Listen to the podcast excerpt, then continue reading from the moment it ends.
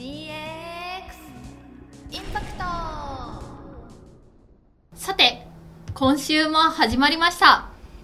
DX インパクト。この番組は日本の DX 化推進に取り組む注目企業の CEO をゲストにお迎えし、 DX 事業にかける熱い思いや創業エピソード、また CEO のお人柄などについても一歩踏み込んで根掘り葉掘りお聞きしていこうという番組です。今回の DX 何にも知らない解説委員はこちら、ブラッシュアップジャパンの下稲葉さんです。はい、よろしくお願いします。よろしくお願いします。本日のゲストなんですけれども、はい、矯正のサービスを手掛けていらっしゃる会社さんなんですけれども、はい、矯正と聞いてどうですか、下稲葉さん。矯正と聞いて、矯正で DX です。いや、全然思い浮かびません。よく思い浮かべるのはワイヤー、なんか銀のワイヤーみたいなのはめてるかなって思ったんですけど、それでもなく、マウスピースを使用されてる。マウスピースで DX で矯正ですか。はい。もっと遠くなりました。はい。ということで、今週のゲストはオンライン矯正サービスオーマイティースを手掛けていらっしゃる株式会社オーマイティースの代表、西野様です。はい。ということで、オンライン矯正サービスみたいな。なるほど、なるほど。そこが DX なんですね。はい。先日福岡で開催された ICC サミット福岡2022でD2C& サブスクカタパルト優勝されたりだとか、結構入賞歴も多数ある方で、プレゼンテーションとかもお上手と聞いています。ICC マニアの福田さんが大興奮してましたよね。優勝したみたい、優勝しましたってこれはすごいことなんですよって。圧勝です。もう圧巻でした。そこもちょっと最初少しね、少しだけ聞かせてもらいましょうか。はい、ということで、ちょっと早速お呼びしましょうか。はい、ということで、西野様どうぞよろしくお願いいたします。よろしくお願いします。ちょっとですね、用意したものがありまして、はい、そんな優勝されたということで、D2C&サブスクカタパルト、嬉しい。おめでとうございます。めちゃくちゃタイムリー。ありがとうございます。お願いします。ありがとうございます。いただきました。どうぞ。よろしくお願いします。はい。優勝されたプレゼンテーションも拝見したんですけど、結構準備なども綿密にされての、はい、もうこれは優勝するだろうと思っての優勝でしたか、正直なと。いや全然です。ただ準備はめちゃくちゃ多分過去一しました。過去一。はい。結構こういうベンチャーサミットというか、はい、っていうのは何度かこれまでも出られたことはあるんですかね。そうですね。去年も出させていただいて、そこでは優勝できなかったので、まあ、それもあって、はい、今回は。気合い入れてプレゼンの中でマウスピースが実はなんか細工されてたみたいな話があったんですが、はいはい、あれは西野様ご自身のアイデアですか。そうですね。ただ実際に配ろうとかはメンバーのアイデアだったりとか、あえてこう記念に渡しちゃった方がいいんじゃないかとかは意見聞いて、とにかく今回前回違いは準備と、あといろんな方にフィードバックちゃんともらうっていうのをしました。前回割と時間なかったってもちろんあるんですけど、結構これでいくって決めてやってたんですけど、今回はいろんな方に聞いて意見もらって、これいいなと思えるところが決まりましたし、結構そこはあとはメンバーが増えたっていうのもあって、こういうデータが欲しいなとか、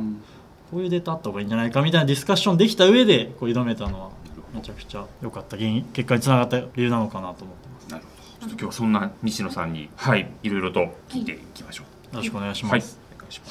私の方から西野社長の簡単なご経歴をご紹介させていただきます。はい、株式会社オーマイティース代表取締役 CEO 西野誠様です。お生まれは1994年、学生時代に物流スタートアップのオープン路地で第1号インターンとして創業期をご経験されました。その後、新卒で株式会社ワークスアプリケーションズに入社され、その後、株式会社オーマイティースを共同創業。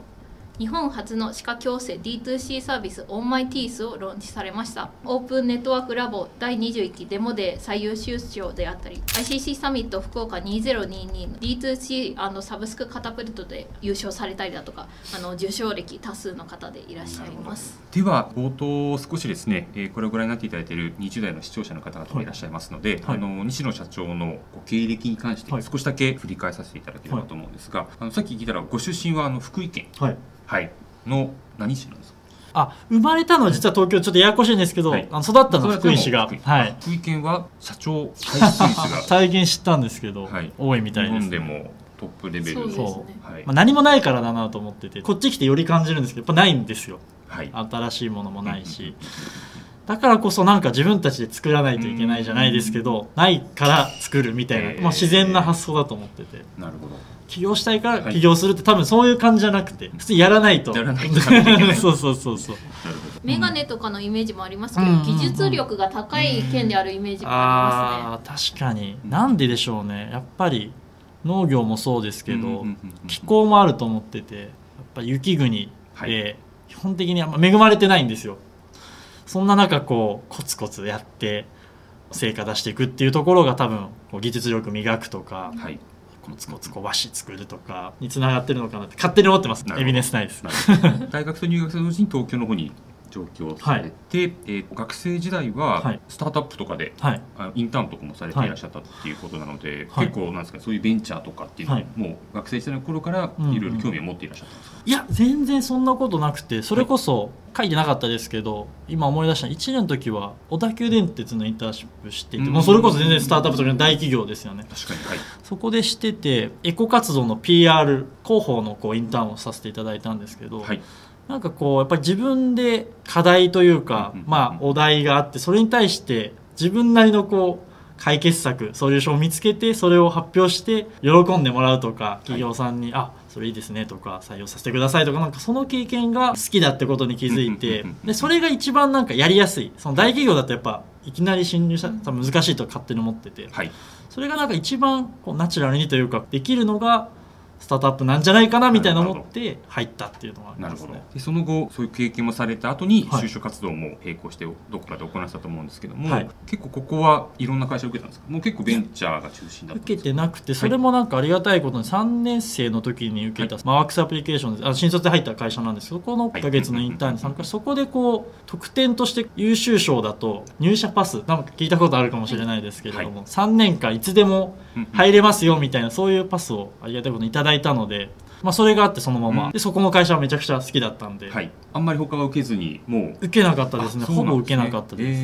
12社なんか受けたところあったんですけど、まあ、そこかどちらかというとワークスアプリケーションズか、それまでこう学生 3,4 年の時にインターンしていた、はい、その物流のオープンロジってところのどっちかかなっていう。そうなんですね。私ワークスアプリケーションさん弊社も付き合いがあって、はい、問題能力発掘プログラムって、私も知ってるんですけども、まさにもうそれです、はい、かなり地獄のようないい意味で、なんかこう何のシステム開発のした経験ない人が、そうそうそうそう、お題を渡されていろいろこう聞いたりとか調べたりはしながらだと思うんですけども、はいはい、調べられない。それがそうなんです。面白くて IT 企業じゃないですか、はい、なのに、はい、パソコンネットつながってないんですよ。オフライン調べられなくて、課題は言われるんですけど、それに対して何かこう既存ソリューションを調べるとか一切できない環境で、そもそもどういう課題があるのかすらも想像するというか、考えろっていうすごいインターンでしたね。そう、IT 系なのにネット使わず、裏が聞くとやっぱどんだけこう考える力があって、そこの思考力をとにかく見る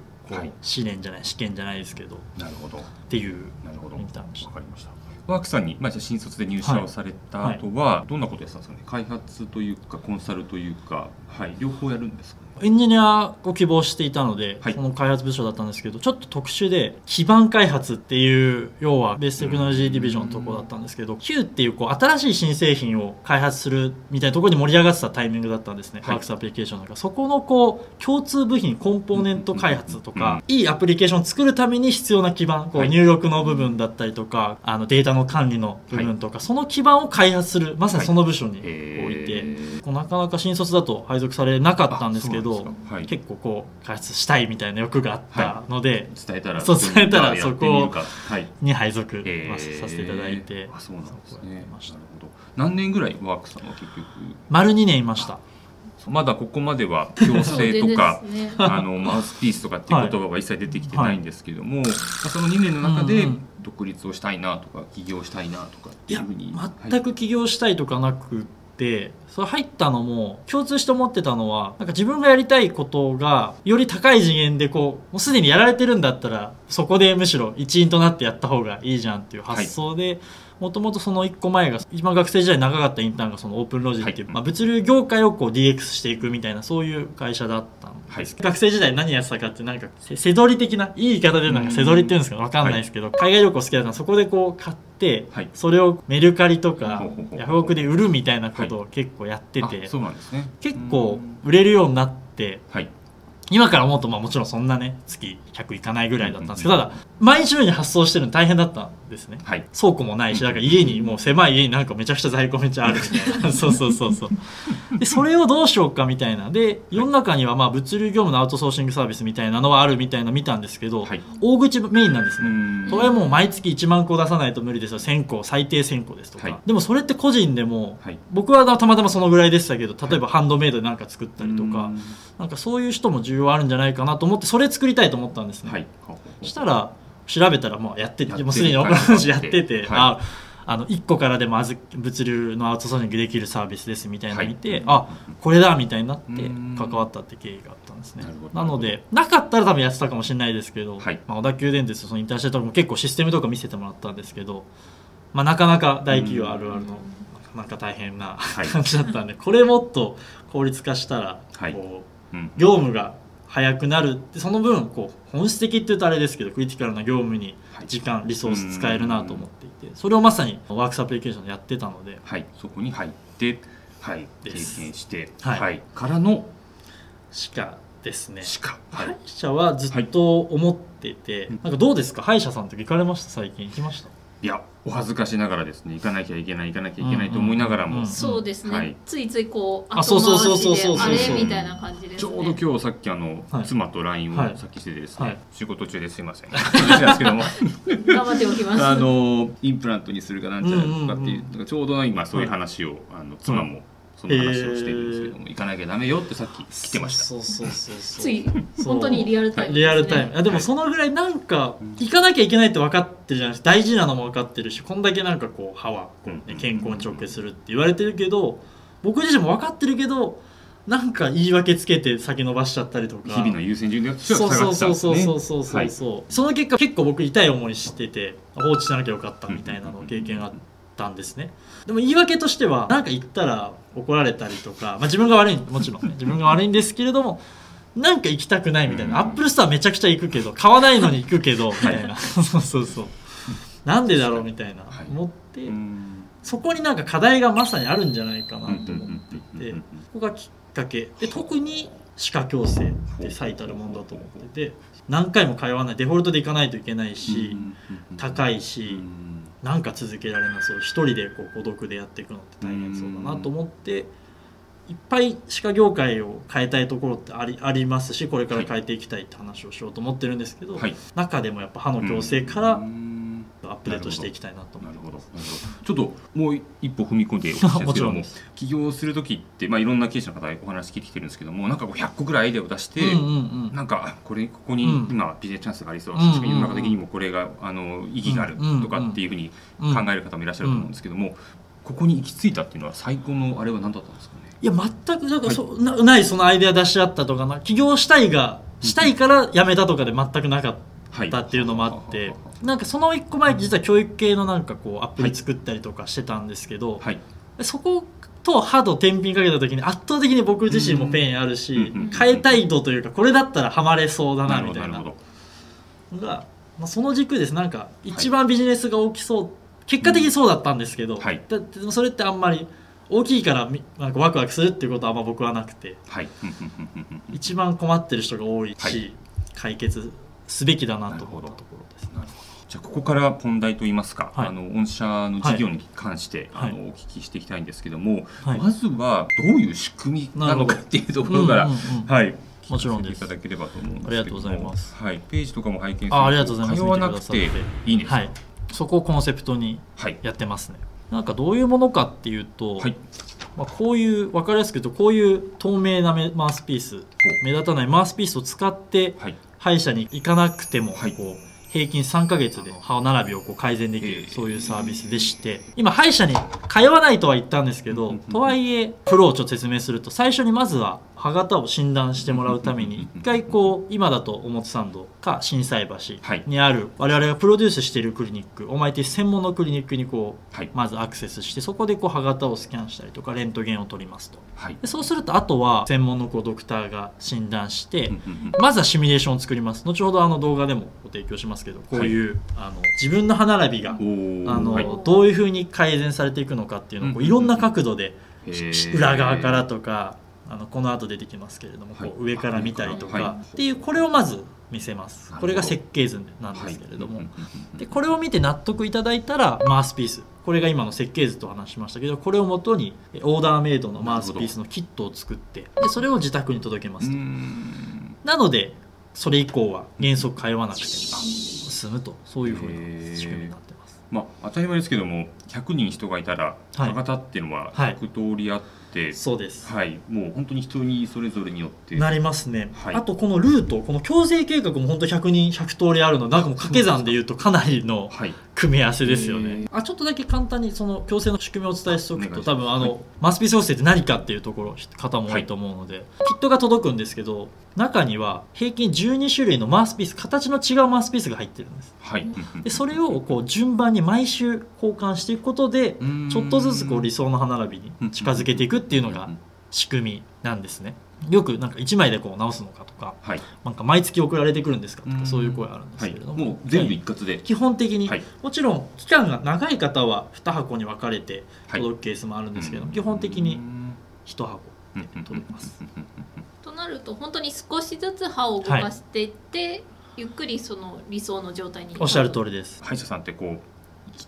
行かなきゃいけないけれども、まあなかなかこう優先順位的に本当にこう痛み出したら行くと思うんですけども、特に矯正とかになってくると、まあ絶対行かなきゃいけないわけじゃないけれどもっていう、なんかそういうハードルがどっかになると思うんですけども、じゃあ一回まあ行っとけば、あとは指示通りマウスピースを変えていけば理想の。おっしゃる通りです。けどこれ実は3割ぐらいが挫折してるんですね。従来のマウスピース矯正の場合って。一旦楽そう、簡単そうじゃないですか。ハードルが低いんですけど、はい、1日20時間以上これつけ続けるっていう生活が大体お前ですの場合短いと言われてるんですけど、平均3ヶ月やっぱ必要なので、はい、結構だれちゃうんですね。やっぱ大変で飲み会多かったとか大変なので、はい、結構お前ですのコアはその矯正生活中に伴走すること、続けさせる仕組みをこう持っている、矯正版ライズアップって我々呼んでるんですけれども、はいはい、そこが実はコアで、確かに、まあ、見てなかったらもういいやって思っちゃいがちですよね。そうですね。提供側としても買い切りなので、まあ言い方悪く言うと、まああとはもうあとは自己責任ですみたいな感じなんですけど、その結果挫折しているので、我々の場合はしっかりこう結果を出す、ライズアップじゃないですけど結果を出すところに、まあそういうミッションを持っていて、完了させるまでが我々の仕事だと思っていて、そこをこうしっかりドクターとタッグを組みながら、モチベーション管理、時にはドクターにこうアドバイスしてもらったりとかっていうところが特徴。なるほど。それはなんかあれですか、それも SNS とかを使う？全て LINE でやってます。やっぱ LINE じゃないと見ないんですね。なんか専用のアプリを入れてくれって言われても、まあ見ないですよね。まさに開かれないの、結局意味ない。はい、その LINE の画面ではどういったのが見られるんですかね。ありがとうございます。まあ、代表的なのを3つ紹介するんです。1つはシンプルに応援メッセージです。達成しましたね、おめでとうございますと、お変わりないですかっていうのが意外と実はこれが効くんですね。なんか地味なんですけど、一番やっぱり人がそこにいるってサボれなくないですかで、あとはこれはボットなんですけれども、毎日昨日どんだけつけましたかみたいなものをこうリマインドします。ライズアップで昨日何食べましたか、写真撮ってちゃんと残してくださいみたいな感じでポチってすると記録できるような。でその記録データをもとにこう進捗状況のこう可視化みたいなことをしていて、メインのターゲットがビジネスパーソンっていうのもあるんですけど、やっぱり数字でこう残り何日ですとか、今こうですとかっていうのを2週間後来てくださいねとか、どのくらいかかりますか、大体僕も回った時に言われたのがこう1年半から2年ぐらいですって、結構半年も差があったりとかあって、12年ぐらいですとかって結構来るので、1年も差あるんですかみたいなそこでモチベーションって結構変わっていくの で、 そうです、ね、あそこで何日頑張ったら求めてる歯になれるんだっていうゴールが、ね、まさに、はい、ゴールをしっかり見せるっていう、さっきのシミュレーションもそうなんですけれども、はい、しっかりこうなるために今頑張りましょうっていうふうな、割とこうプロジェクトに近いんですけど、はい、しっかりこう優秀なので、そういうプロジェクトリーダーみたいな方があなたにつきますよっていう、そういう理由になります。ちょっとネットでも拝見したんですけども、堀江貴文さん、堀江門さんが、はい、大絶賛をされていらっしゃる。嬉しかったですね。あれってどういう企画で堀江門さんとこうに触ってもらったんですか？ありがとうございます。あれは新 R25 の企画でタイアップの企画だったんですけれども、はい、堀江さん自身予防医療委員会、ちょっとごめんなさい、正式名称間違ってたら申し訳ないんですけど、そういう予防大事だよね、それにやっぱ人生100年時代よく生きるためには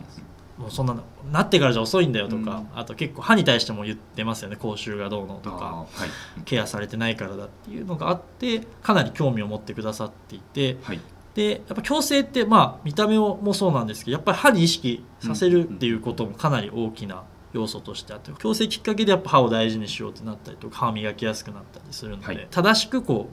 うライトな切り口で広める、はい、ところをかなり共感していただいて、はい、っていう経緯ですね。なんか大絶賛。そうですね、なんかやっぱアプローチ、めちゃくちゃ一番言われたのは、はい、覚えてるのは、これはエンジニアがやるからいいねって言われました。こういうのって大抵さみたいな、はい、歯医者がやるんだよって言っていて、はい、歯医者さんがなんかおしゃれなやつ、歯医者の理論でやっちゃうから広まらないんだよ、マスにならないんだよってすごい言っていて、なんかそれを最初に言われました。そこでこうエンジニアやってた時に、あ、だからいいねみたいな、話をされたの覚えてますね。堀さんも実際にちょっとつけてみて、なんかこんな感じなんだ。そうですね。実際にスキャンを体験いただいて。はい、こんなんで終わるんですかとか、これ気軽だねっていう言葉を根っから言っていただいて、非常に口の堀江さんが終始でしたね、はい、最初は本当にまた歯医者がなんかやったやつじゃないのみたいな、そういうテンションで来てたんですね、はい、想像つきます、想像きますよね、はい、そうそのテンションですごいだったんですけど、このシミュレーションをお見せしたりとか、はい、このビジネスの最初の UX の話とかをすると、はい、俺はマジでいいみたいな、そういう話を、はい、実際に歯型スキャン取ってからその理想の歯のシミュレーションが終わるまでってどのぐらいかかるんですか？大体1週間です、はい、ちょっとまだこれももっと短くしたいんですけれども、今は1週間平均1週間です。なので早いケースはもっと早いですよ、はい、うん、3、4日で来るケースもあります。先ほどこれのメインターゲット層というのが、はい、ビジネスパーソンとおっしゃってましたけれども、はいはい、全然私無知でわからないですが、この矯正をしようと思う人って、はい、なんか年齢層的とか男女とかっていうのもあったりするんですか？ありがとうございます、はい、一般的なそういうターゲットボリュームゾーンとオーマイティースの特性で分けて話すと、はい、一般的にやっぱ女性が多いですね。既存の矯正歯科医行くとやっぱり女性が多いですし、8割ぐらいが女性で、年齢層も結構分かれてて、若い人、最近やっぱり20代とか若い人が自撮りとかする中で、多分そういう影響だと思うんですけれども、それの中でやっぱり歯並び整えたいっていうのでなり分と、あとはちょっと年齢いっていて、ある程度余裕が出てきたタイミングで、昔できなかったから落ち着いた今やろうっていう、そういうなんかに強化してるのが一般的な歯科で、オーマイティスの場合は30代が一番多くて、30代のしかつ男性が今ではようやくどんどん5対5に近づいてきた1:1になってきたんですけど、当初リリース時とか8割が男性で、ちょっとずつまあ割合はマスが今言ったようにマスがやっぱ女性が多いので、矯正自体のなのでちょっとずつ女性は増えていってます。いまだにでも男性の方が多いです。そうなんですね。なんでなんですかね。なんかでも手軽にできる、まあね、ビジネスパーソン自体忙しい方多いと思うので、2つあると思って、1つはやっぱ通わないっていうところのメリットが一番あるのが、忙しく働くビジネスパーソンだなと思ってて、なぜ男性かところで言うと、我々の見せ方だと思っていて、こうテクノロジー、まあそこがやっぱりエンジニアっていうところあると思うんですけど、こうガジェット感かっこいいですよね。ああ嬉しいです、ありがとうございます。箱とかロゴとか、ありがとうございます。店舗の印象とかもかっこいいですよね。ありがとうございます。おっしゃる通り、物とかかっこいいで選べるのが男性の方が多いのかな。女性ももちろん結構そういう考え方もちろんいるんですけど、男性割とそういう切り口かっこいいからなんかここがいいっていう、そして割とこうアンケートのデータだと、やっぱり誰々さんが使ってたからとか、有名なモデルさんとか芸能人が通ってるところに割とっていう傾向はあるかなと思っていて、それでいうとプロダクト推しのこうオマイティ数はおのずとそういう方々が受け入れられるのかなと思ってます。なんか箱もお見受けすると、ありがとうございます。アップルさん、ありがとうございます。私も MacBook、私も Apple 大好きなんですけど、箱を開ける儀式、開封体験、開封の儀、なんか意識されてるんですか？してます。明確にしていて、っていうのも、Apple がやっぱ何がすごいかって考えると、もちろんアップルって当初はギークのものだったりとかしたんですけど、パーソナルコンピューターってやっぱり iPhone とかもそうです。なんかちょっとギークなものというか、うん、こうテクノロジーって一見そうじゃないですか、オタクのものみたいになるのをマス化したとか、一気にこう体験で変えていった、はい、マスブランドにしていった。中はすごい技術じゃないですか。だからうんちく用途も多分いくらでもこうかけるんですけど、そういうのをあえて言わず体験にフォーカスして、はい、マスブランドにしていったってところがすごいなと思ってますし、しかもそういう面があると思うんですけど、うちはこうこの技術職でっていう職人気質というか、はい、そういうところとは違って、なんかそこの裏のテクノロジーはとにかくすごいんだけれども、はい、そこ言わずパッケージとかこうデザインの設計、行動の設計で、はい、一気にこう人に受け入れられるようなものにしていくってアプローチに尊敬していて、そこのイズムっていうところは意識しています。なるほど、はい、もうあれですもんね、ケースもありがとうございます。はい、うん、はい、ちょっとまだまだねアップデートしたいんですけど、かなり選定からこだわってますね。はい、これは箱から出てきて、そう、箱から出てきて、そうそうそう、持ち歩くときにもあるかもしれないので、結構だから机に置いてくださること多いですね。はい、まあ、食べるとき以外はもう気をつけとく。おっしゃる通りです。おっしゃる通りです。なので食べるときだけちょっとここに入れて、ここに入れてっていうところですね。言われないと中身マウスピースってわからないです。わかんないですね。そのケースだと何か、確かに何か、確かに、はい、でも多いですね。でもなんかおかげさまでこれにしてから結構置いて、普通に置いてくださる人も多くなりましたけど、なんかものづくりの話ありましたけど、意識しているのはアップルもそうだと思うんですけど、多くの人の意見をなんか聞きすぎないみたいなのは、なんかこれ作ってる時になんか思い出しました。つまりなんかこれって、はい、透明なので見えるんですね、はい、自分の歯型というかマウスピースが、はい、普通なんかマウスピースケースに求めることってやっぱ歯型だから見せたくないじゃないですか、っていうそうそうそうそう、出さないからなんかむしろ囲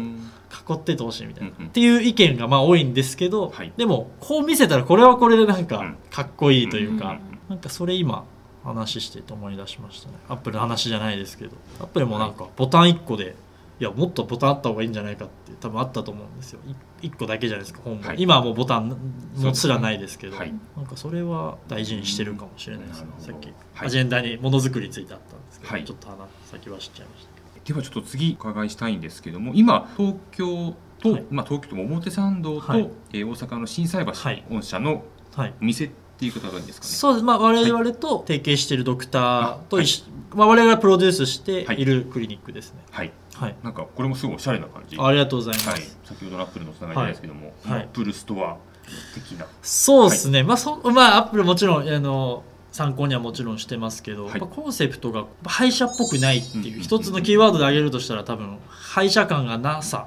みたいなところ、はい、カジュアルさってところを結構東京ともさんの店内全然違う。あ、そうなんですね。違うんですけど、はい、共通項としてはそれ、はい、誰が見ても歯医者ではないなと思ってもらえるような、気軽に入れるオープンなんですね。とにかくこうカウンターもオープンだし、はい、こう診療室って普通も区切られてプライバシーっていう感じじゃないですか。もちろんプライバシー配慮した上でなんですけど、それが前提ですけれども、できるだけこうオープン、ユーザーとメンバー、我々のお前ですとメンバーとかドクターとかがこうオープンであるみたいなところが、なるほど、を重視して。アップルストアもそうじゃないですか。なんかね、レジがないんですよね、アップルストア。そうそうそう、はい、レジあると一気になんていうんですかね、こうお客とスタッフ、まあ、ショップスタッフみたいな感じじゃなくて、はい、なので受付もないですし、オーマイティースも受付なくて。そうなんですね。まあ、フラッとこう入っていくこともできるんですか。そうですね、空き状況にもよるんですけれども、はい、これからは店舗展開というか、はい、どんどん広げていく予定ともお聞きしたんですけれども、はいはい、直近ではもう何店舗か。そうですね、はい、まずはそうですね、直近の目標でいうと年内にやっぱ10店舗を目指していて、まず都内中心に、東京都心中心に10店舗目指していて、でその後さらにロールアウトしていくみたいな、そういう計画なんですけれども、ね、はい、2024年にはもう70店舗。そうですね、2024年には70店舗、年商100億円みたいなところを目指していますね。特に言うともう大手町とか。そうですね、東京エリアで、そう、主要エリアにはしっかり抑えていこうかなと思っていて、はい、でこうなんでそんな大丈夫なのかみたいな話あると思うんですけど、2つあって、一つが実はすでにじゃあ出さなくていいじゃないかって、そういうことじゃないんですけど、はい、実は最近統計出したら、はい、今って東京と大阪にあるんですが、実は東京大阪以外から来てる、その以外の県から来てる人が 43.2%、 こんな歯医者やっぱないんじゃないかっていうぐらいの広い商圏エリア、でもこれって一部だと思うんですよ。そこから行きたいってやっぱ大抵の人はやっぱ既存近くの歯医者さんに行くじゃないですか、はい、当然ですけど、はい、逆に言えばそこにやっぱ自らこう行けばそこの人ってかなりいるんじゃないかなと思っていて、であればこちらから出向く必要があるなっていうのが意思決定、はい、あとは2つ目は70店舗多いと思われるかもしれないですけど、歯医者さんって7万クリニックとかあるんですよ全国で、はい、コンビニより多いってよく有名な話ですけれども、なので全然少ないですっていう。数年後にはもうあちこちの街の中にそうですね、はい、できたらロゴとかがこうポツポツとこう作ってきますね。駅ビルとかそれこそ商店街、はい、百貨店さんの中とかに入っていって、はい、もっと本当に気軽にアクセスできるようなものにしていきたいと思います。もう今回のこの先日受賞された賞とかで、はい、いろんなこう百貨店さんとかどんどんこう話とかっていうのがありましたね。おかげさまで本当にやっぱ興味持ってくださっていて、はい、百貨店さんも結構こう新しいショッピング体験じゃないですけど、物を売る時代じゃないっていうことを各社さんおっしゃっていて、これからの百貨店ってこう物を売るんじゃなくて体験を売るんだって話していて、当然歯医者もそういうビジョンのあるところとやりたいっていうお話しいただいていて、非常に幸せあるかなと思ってます。10年ぐらい前までは何ですか、百貨店の中にこうゾフとかメガネ屋さんって、うん、デパートがやっているメガネ屋さんはあったと思うんですけども、うん、あまさにまさにですよね。ゾフとか何でしたっけ、あとジンズとかアイシティさんとか、そう、はい、まあここ10年ぐらい結構まさに入ってるんだとかっていう感じで、まあ、そんな感じで。はい、次は歯科、目の次は歯だと思っています。おそらく今もこうユーザー数さん増えていると思うんですけれども、はい、拡大によってさらにユーザーさんも増えていきそうですね、どんどん。もちろんです。それを増やして、まあ、その数イコールこう超臭いこと言うかもしれないですけど、笑顔を得た人だと思うんですね。これまでやっぱ自信持って笑えなかった人のがこう自信を持ってまあ笑顔になって、その先のこう自信なので、ビジネスパーソンとかがこう卒業してから聞くと本当にこう自信を持ってプレゼンできるようになりましたとか、営業できるようになりましたっていう声を非常に多くいただくので、本当にその数が増えていくんだろうなっていう、はい、言ったらいいよねっていうふうに思ってます。本当ですよね、うん、自信持ってくれて、あ、そうです、そうです、はい、お前 T さんありがとうございましたっていう、まあ、嬉しいですね。それは嬉しいですね。ライトアップとかも一緒ですもんね、うん、まあそれでこう自信持って、うん、そこを目指してます。今後のこう中長期的なビジョンというところで、はい、まあ今その出店計画というところはお聞きしたんですけども、今メインで扱っている商材はこのマウスピース、あと歯間フロスとかっていうのはあるっていうのをお聞きしたんですけども、はい、なんかこうどんなふうにこれから。ありがとうございます、はい、なんか2つ方向性あって、1つはおっしゃっていただいたようにいろいろこう他の領域でもこういう D2C モデルで体験アップデートできるっていうところ、商材結構見つけてきているので、その一つがこれリリース済みなんですけど、ホワイトニング、家でできる、家で歯を白くすることができるホワイトニングだったりとか、おっしゃっていただいたようにフロスだったり口腔ケア用品、ホームケアですねの用品もこうリリースさせていただいて、そういう方向性もありますし、もっと言うとこれまで絶対無理だったろうって思えるようなこう保険の診療だったりとか、虫歯のケアとかクリーニングとか、そういう歯医者のあらゆる体験、まだその中の一部じゃないですか、矯正って、ね、まあ本当に一部に過ぎないので、はい、それをちょっとずつこう広げていきたいなというふうに思っています。なるほど、うん、このホワイトニングのページを見ても、うん、まあオンラインでっていう一言がありますけども、はい、もう基本なんですかね、はい、まあ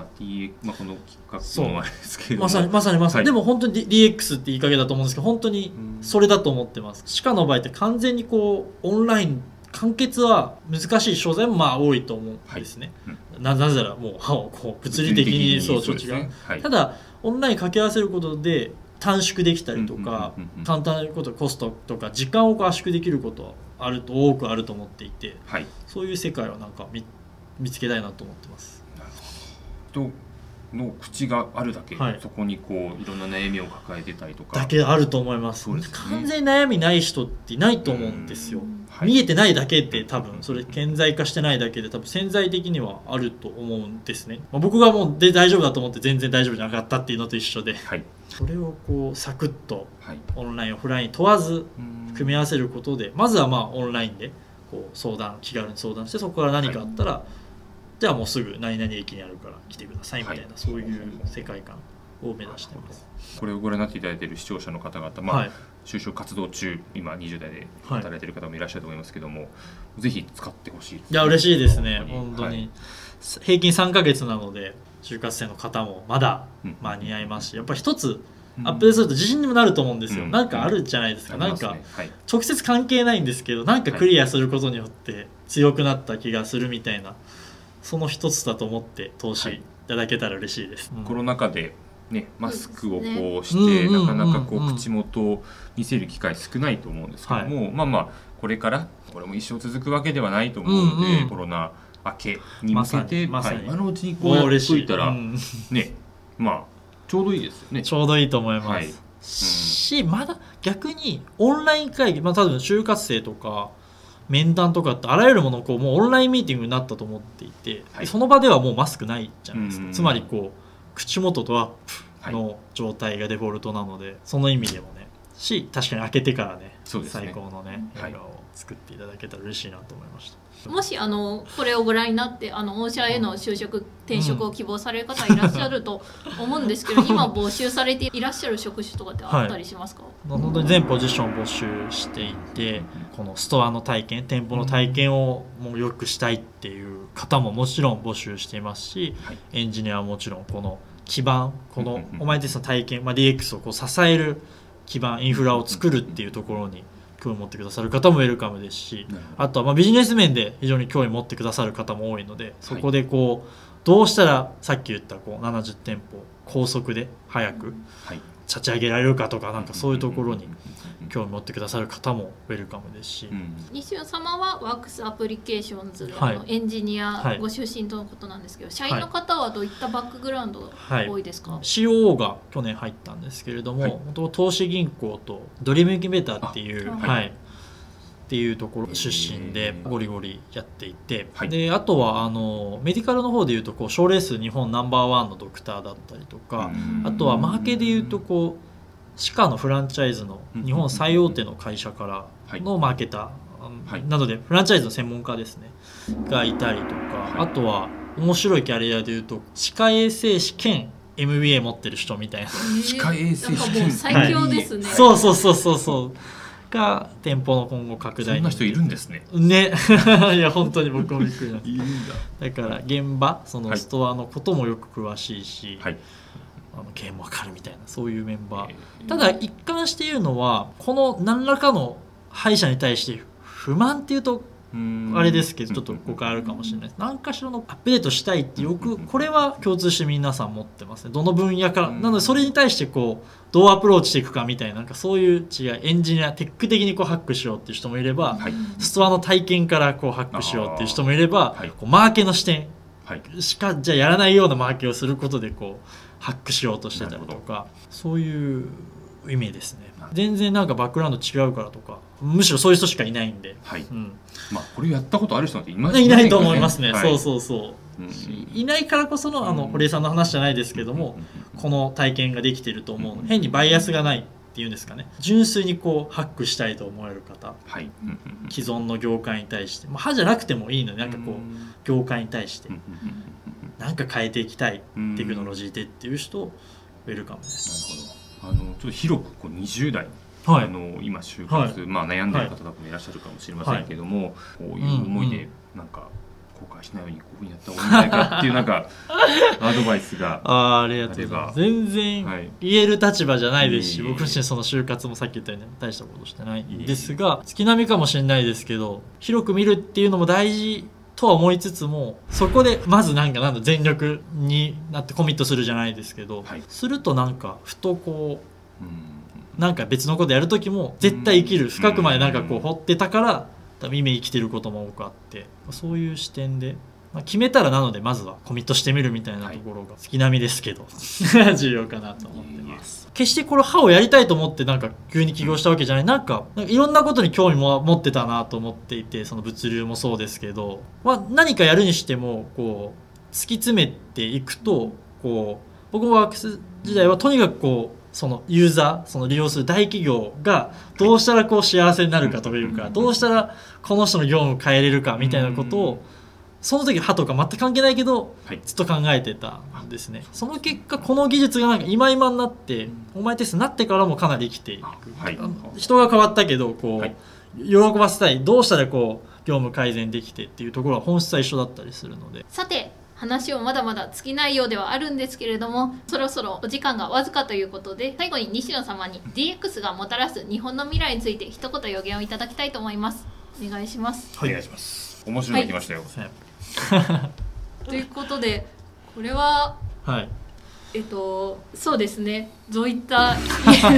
呼び方はこれはこれは O です。 O です。ロゴマークですね。パーカーのところと、まさにです。これまあ O って呼ぶっていうか、まあびっくりマークなんですけど、これ我々のこう理念でもあり、こう名前でもオーマイティースってついてるところなんですけど、何をじゃあ我々目指してるかっていうと、やっぱりまあ DX の先、なんか DX は手段じゃないですか。その先に何らかのこうユーザーに対する驚きを提案していきたいというか、提供し続けていきたいっていう風な思いがありまして、なので DX の先には当然こう驚き、ユーザーの驚きがあるというところで書かせていただきました。強制の先にはその笑顔で、まさにまさに笑顔になってこんな変わったんだっていう驚きだったりとか、こんな簡単に強制できるんだとか、箱を開けた時もそうですし、箱が届いた時もそうですし、全てのなんだろう指標がしっかりユーザーを驚かせられてるか、驚かせてるってイコールこう期待値を超えてるってことだと思っていて、既存のこうものに対して常に上下ないですけど、驚きって意味では上に行きたいなというふうに思ってます。いや、その思いがすごい伝わってきた1時間でした。そうですね、本当にいい意味で歯医者であったりだとか、そういった業界の話っぽくなく、斬新さであったりだとか、未来の歯科体験っていう言葉がまさにぴったりとくるようなお話だったのではないかなと思います。まだまだお聞きしたいことはあるんですけれども、本日はこの辺りで視聴者の皆様とはお別れとなります。またお会いしましょう。ありがとうございました。ありがとうございました。